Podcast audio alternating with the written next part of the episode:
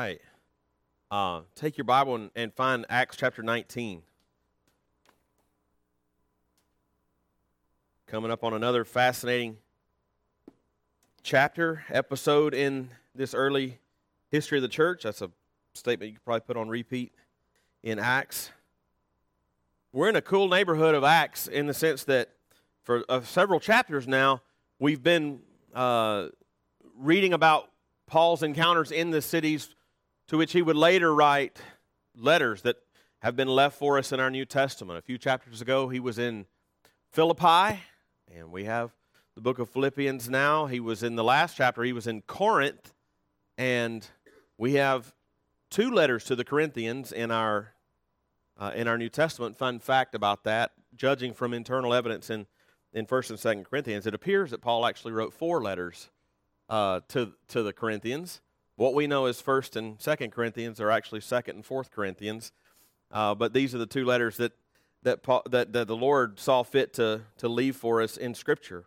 And then today we come to Acts chapter 19, and uh, we we have that thing kind of thing going on again because one of the one of the richest books in our New Testament, really in the whole Bible, is is Paul's letter to the Ephesians, and it's here in chapter 19 that we read about the beginning of the, the church there in that city. I hope you were able to read it ahead of time.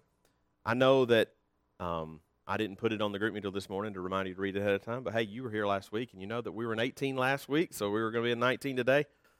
So just go ahead and read it ahead of time. Make that a good habit. You'll get more out of it when you come if you do that. But if you know, if you did read it ahead of time or if you've read it before, you know this chapter has a little bit of everything in it. It's a crazy chapter. Um, we're going to read it together and, and you'll see what I mean.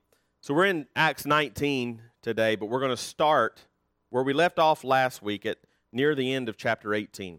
We'll start in verse uh, 24 and read through the end of chapter 19.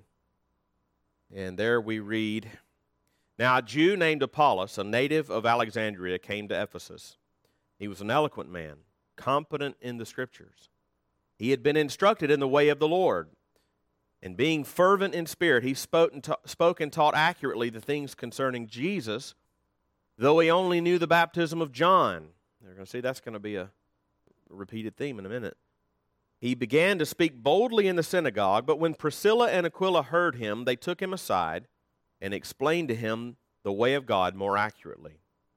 And, and when he wished to cross to Achaia, the brothers encouraged him and wrote to the disciples to welcome him. When he arrived, he greatly helped those who through grace had believed, for he powerfully refuted the Jews in public, showing by the scriptures that the Christ was Jesus. And it happened that while Apollos was at Corinth, Paul passed through the inland country and came to Ephesus. There he found some disciples, and he said to them, Did you receive the Holy Spirit when you believed? And they said, No we have not even heard that there is a Holy Spirit. And he said, Into what then were you baptized? And they said, Into John's baptism. Paul said, John baptized with the baptism of repentance, telling the people to believe in the one who was to come after him, that is Jesus. On hearing this, they were baptized in the name of the Lord Jesus. When Paul had laid his hands on them, the Holy Spirit came upon them, and they began speaking in tongues and prophesying. There were about 12 men in all. And he entered the synagogue and for three months spoke boldly, reasoning and persuading them about the kingdom of God. But when some became stubborn and continued in unbelief, speaking evil of the way before the congregation, he withdrew from them and took the disciples with him, reasoning daily in the hall of Tyrannus. This continued for two years, so that all the residents of Asia heard the word of the Lord both Jews and Greeks. And God was doing extraordinary miracles by the hands of Paul, so that even handkerchiefs or aprons that had touched his skin were carried away to the sick, and their diseases left them, and the evil spirits came out of them. Then some of the itinerant Jewish exorcists undertook to invoke the name of the Lord Jesus over those who had evil spirits, saying, I adjure you by Jesus whom Paul proclaims. Seven sons of a Jewish high priest named Sceva were doing this. But the evil spirit answered them, Jesus I know, and Paul I recognize, but who are you? And the man in whom was the evil spirit leaped on them, mastered all of them, and overpowered them, so that they fled out of that house naked. You should read that naked and wounded. Very shameful form of naked. And this became known to all the residents of Ephesus, both Jews and Greeks, and fear fell upon them all. And the name of the Lord Jesus was extolled. Also, many of those who were now believers came, confessing and divulging their practices. And a number of those who had practiced magic arts brought their books together and burned them in the sight of all. And they counted the value of them. And it came to 50,000 pieces of silver. And the word of the Lord continued to increase and prevail mightily. Now, after these events, Paul resolved in the Spirit to go, pass through Macedonia and Achaia and go to Jerusalem, saying, After I've been here, I must also see Rome. And having sent into Macedonia two of his helpers, Timothy and Erastus, he himself stayed in Asia for a while. About that time, there arose no little disturbance concerning the way, for a man named Demetrius, a silversmith, who made silver shrines of Artemis, brought no little business to the craftsmen. These he gathered together with the workmen in similar trades and said, Men, you know that from this business we have our wealth. And you see and hear that not only in Ephesus, but in almost all of Asia, this Paul has persuaded and turned away a great many people, saying that gods made with hands are not gods. And there is a danger, not only that this trade of ours may come into disrepute, but also that the temple of the great goddess Artemis may be counted as nothing, and that she may be even deposed from her magnificence, she whom all Asia and the world worship. When they heard this, they were enraged and were crying out, Great is Artemis of the Ephesians. So the city was filled with confusion, and they rushed together into the theater, dragging with them Gaius and Aristarchus, Macedonians who were Paul's companions in travel. But when Paul wished to go in among the crowd, the disciples would not let him, and even some of the Asiarchs, who were friends of his, sent to him and were urging him not to venture into the theater. Now, some cried out one thing, some another, for the assembly was in confusion, and most of them did not know why they had come together.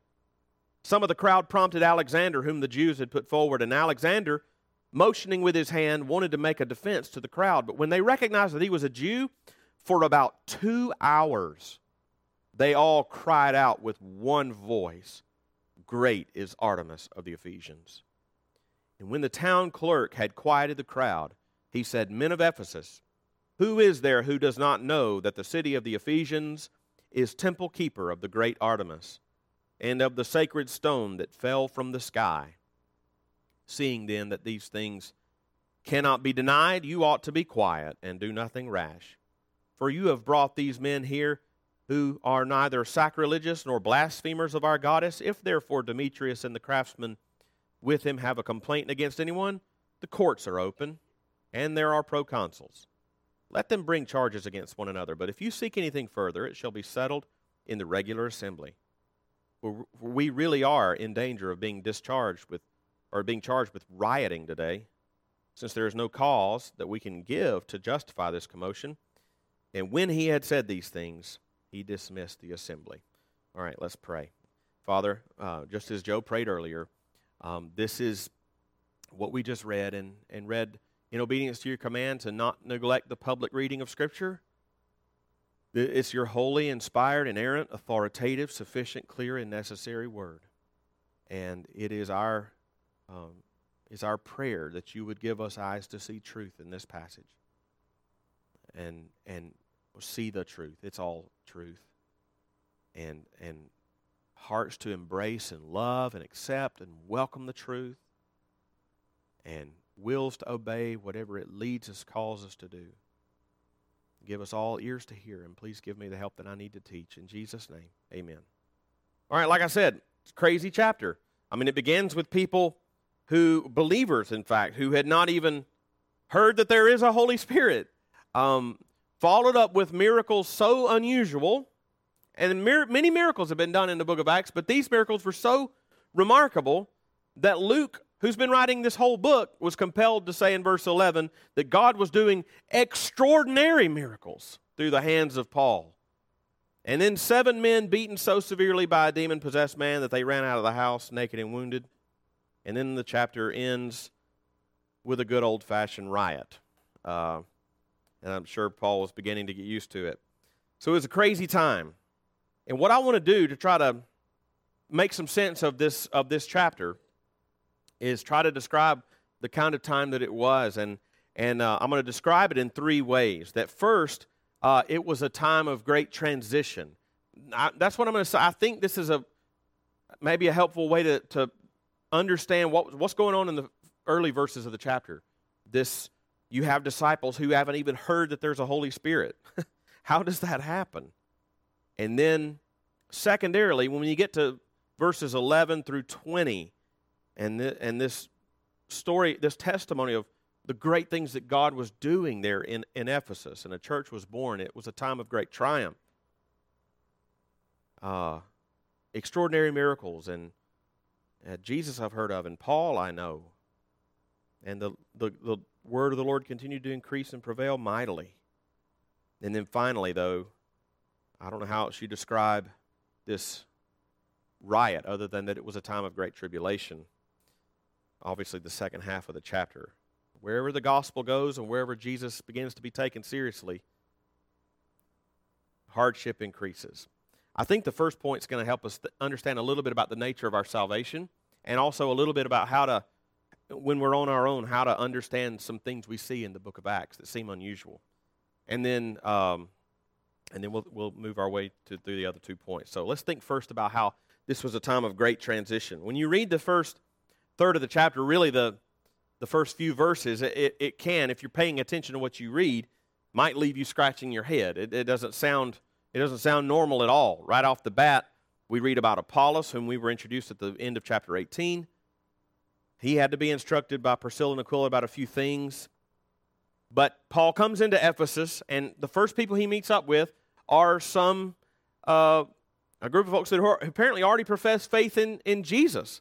Um, they already claim to be followers of Christ. In fact, in verse 1, they are referred to as disciples. Now, later they're going to they're going to say that they had only been baptized with the baptism of John.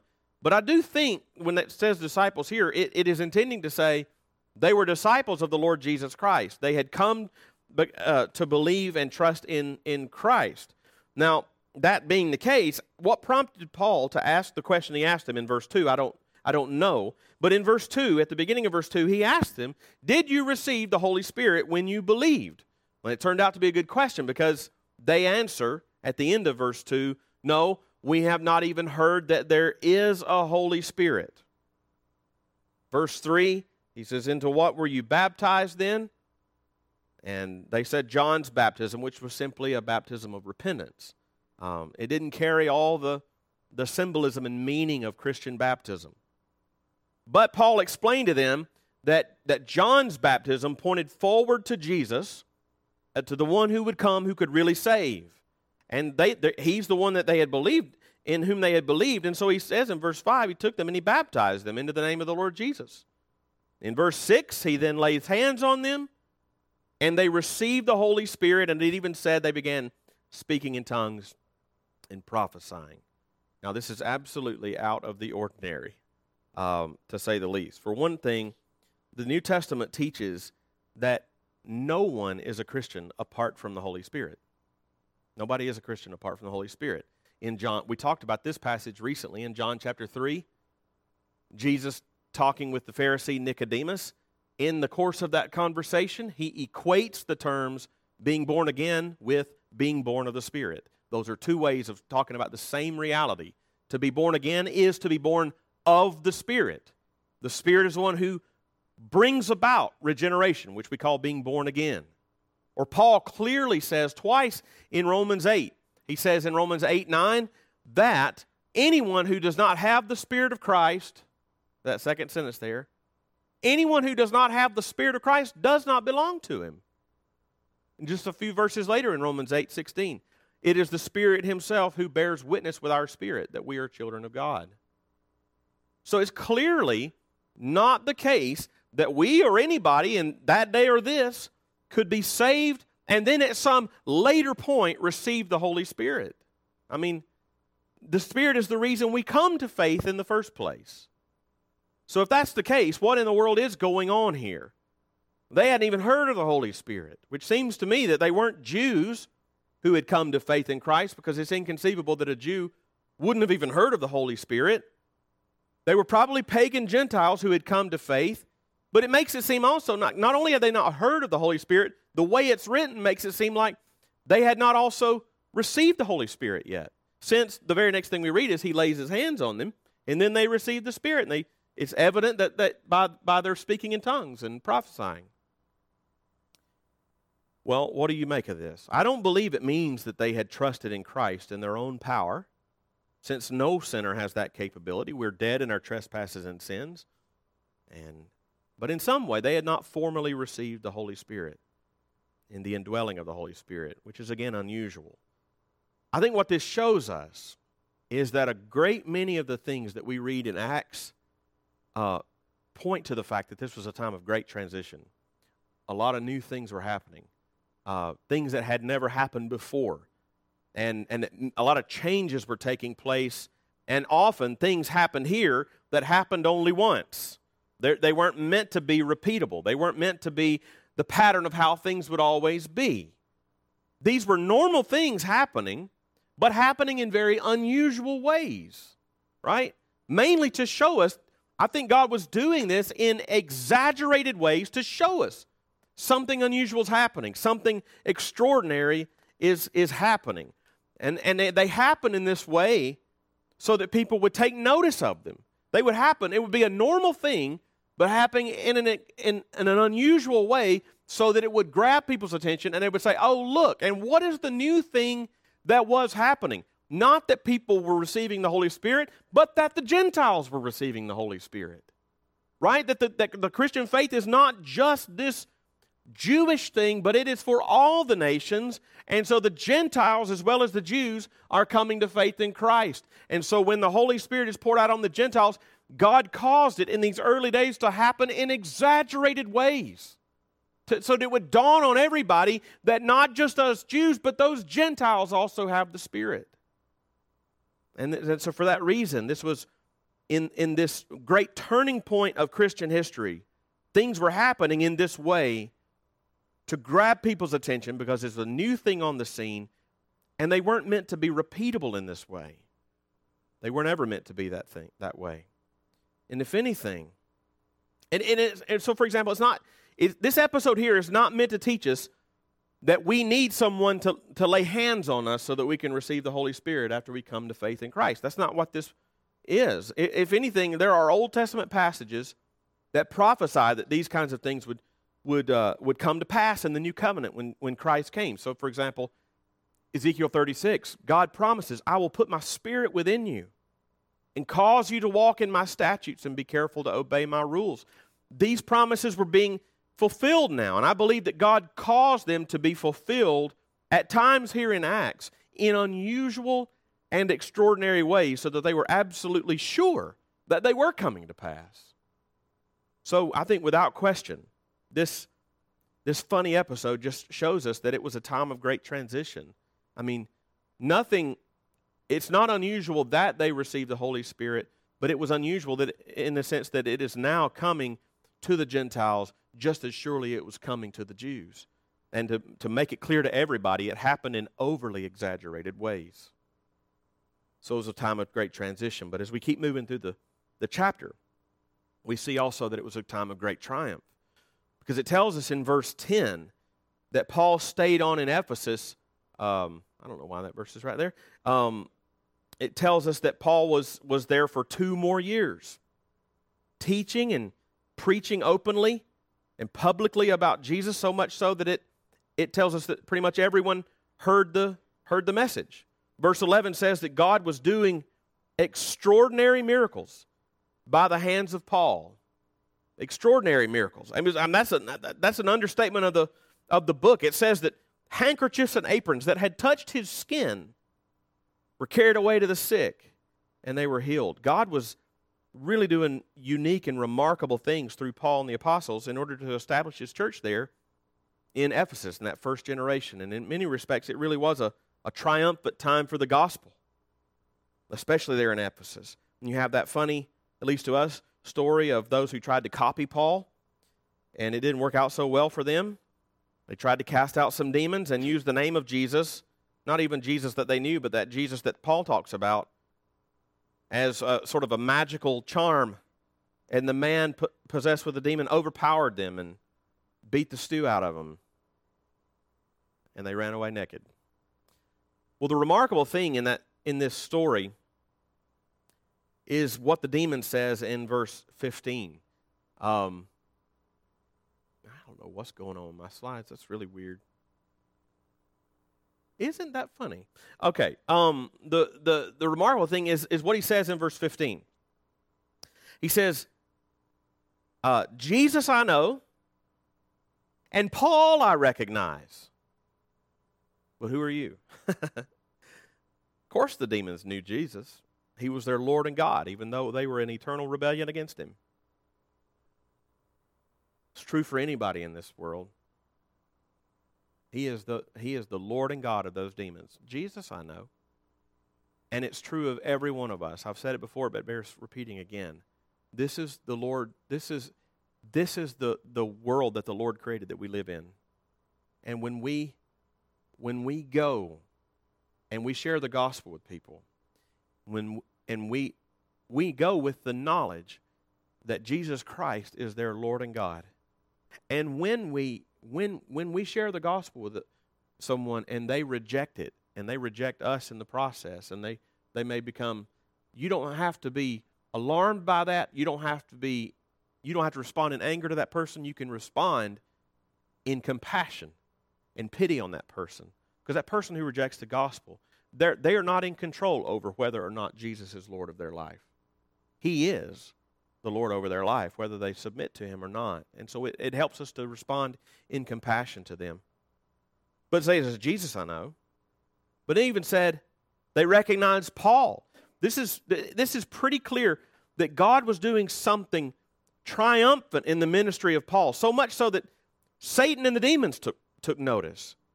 And, and when Paul was able to cast them out when no one could, it says in verse 17 that fear fell upon them all, and the name of Jesus was extolled. And there, there was a really, really amazing account in verses 18 and 19 of how many were coming to faith in Christ, and how even some who were involved in magic burned all their books. In essence, they were burning what had been their very livelihood. Think about that. To follow Jesus. They're burning their very livelihood. Trusting, I suppose, that God would give, provide for them honorable work to do.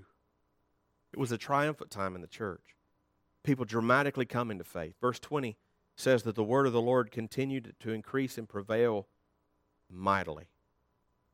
But as we've seen in practically every city, uh, city so far in Acts, where there is gospel success, there's also gospel opposition. It's no different in Ephesus than it is in any other city. So let's you, you can almost see it coming. So let's let's uh, let's think about the fact that it was a time of great tribulation. All right, so it's clear in the last half of the chapter where a riot erupts over Paul and his preaching. Now, the first thing I want to point out about this riot, I want you to notice it carefully is that it, it began right at the time that Paul had decided it was time to move on to the next place.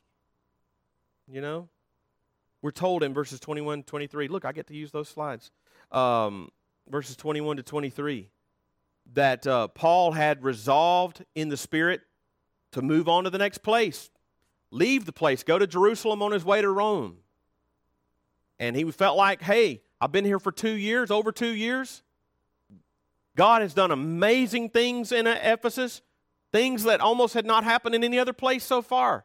God had done amazing things. So maybe it's time for me to, to pick up and move on. A church had begun here, and about the time that he decides it's a safe time to move on to the next place, this happened.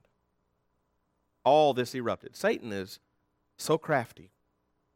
It reminds me of that verse in Luke 4 when Jesus was tempted by the devil in the wilderness for 40 days. And after his third failed attempt at tempting Jesus, Jesus says, and when the devil had ended, or it says, when the devil had ended every temptation, he departed from him until an opportune time. Until an opportune time. That seems to be his MO. Like, wait till Paul leaves, wait till he feels like it's safe to leave. That's an opportune time. Let's, let's stir something up. Affect the town, affect Paul. And he makes use of a man who would have been particularly affected by the many, many who had come to faith in Christ. Um, Satan made use of a man who made idols. Many who had, uh, and made idols for the many who had now come to faith in Christ. Uh, he made idols for their, the goddess in their pagan temple there in Ephesus. The goddess's name was Artemis. No doubt business was slacking off. Um, and in fact, he, when he begins to, to his quest to get people stirred up, he, he mentions specifically in verses 25 and 26 that his livelihood was slipping away. And he, he, he, he tries to tell them too, I'm sure you've noticed your livelihood is slipping away. He says, Men, you know, men, you know that from this business we have our wealth. And you see and hear that not only in Ephesus, but in almost all of Asia, this Paul has persuaded and turned away great many people, saying that the gods made with hands are not gods. What a contrast here, by the way. What a contrast with those earlier who willingly set their livelihoods on fire and burned their books uh, to follow Christ, knowing that God would show them favor and provide a new livelihood. But this guy, named Demetrius, in verse 24, liked the money he was making and he didn't want to lose it. So he stirred people up. Jesus said, You cannot serve God in money. You really can't.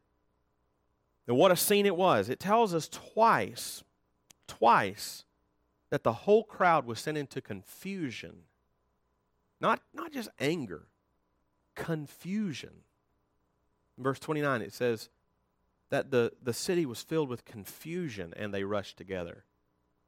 And verse 32 plainly says, most of them did not know why they had come together. But they rush together anyway. That's kind of scary. I mean, that is really kind of scary. That's a volatile place to be when you've got the whole city rushing together and they don't really know why. They feel like they're supposed to be mad, but don't know what they're supposed to be mad about. It's a particularly volatile place to be. And it says in verse 34 that for about two hours, for about two hours, they all cried out with one voice Great is Artemis of the Ephesians. Imagine that. Who still worships Artemis of the Ephesians? I don't know of anybody. Satan does not care how he deceives. He doesn't care. How bitterly disappointed those must be now who put their hope in Artemis rather than Christ. But at the moment, in that moment, it had to put some measure of fear uh, into the hearts of those who, those new believers, to see everybody. Think of think if, think if you were one of those new believers, and your whole town is in uproar. Your whole town is rushing together in confused anger because of what you believe now.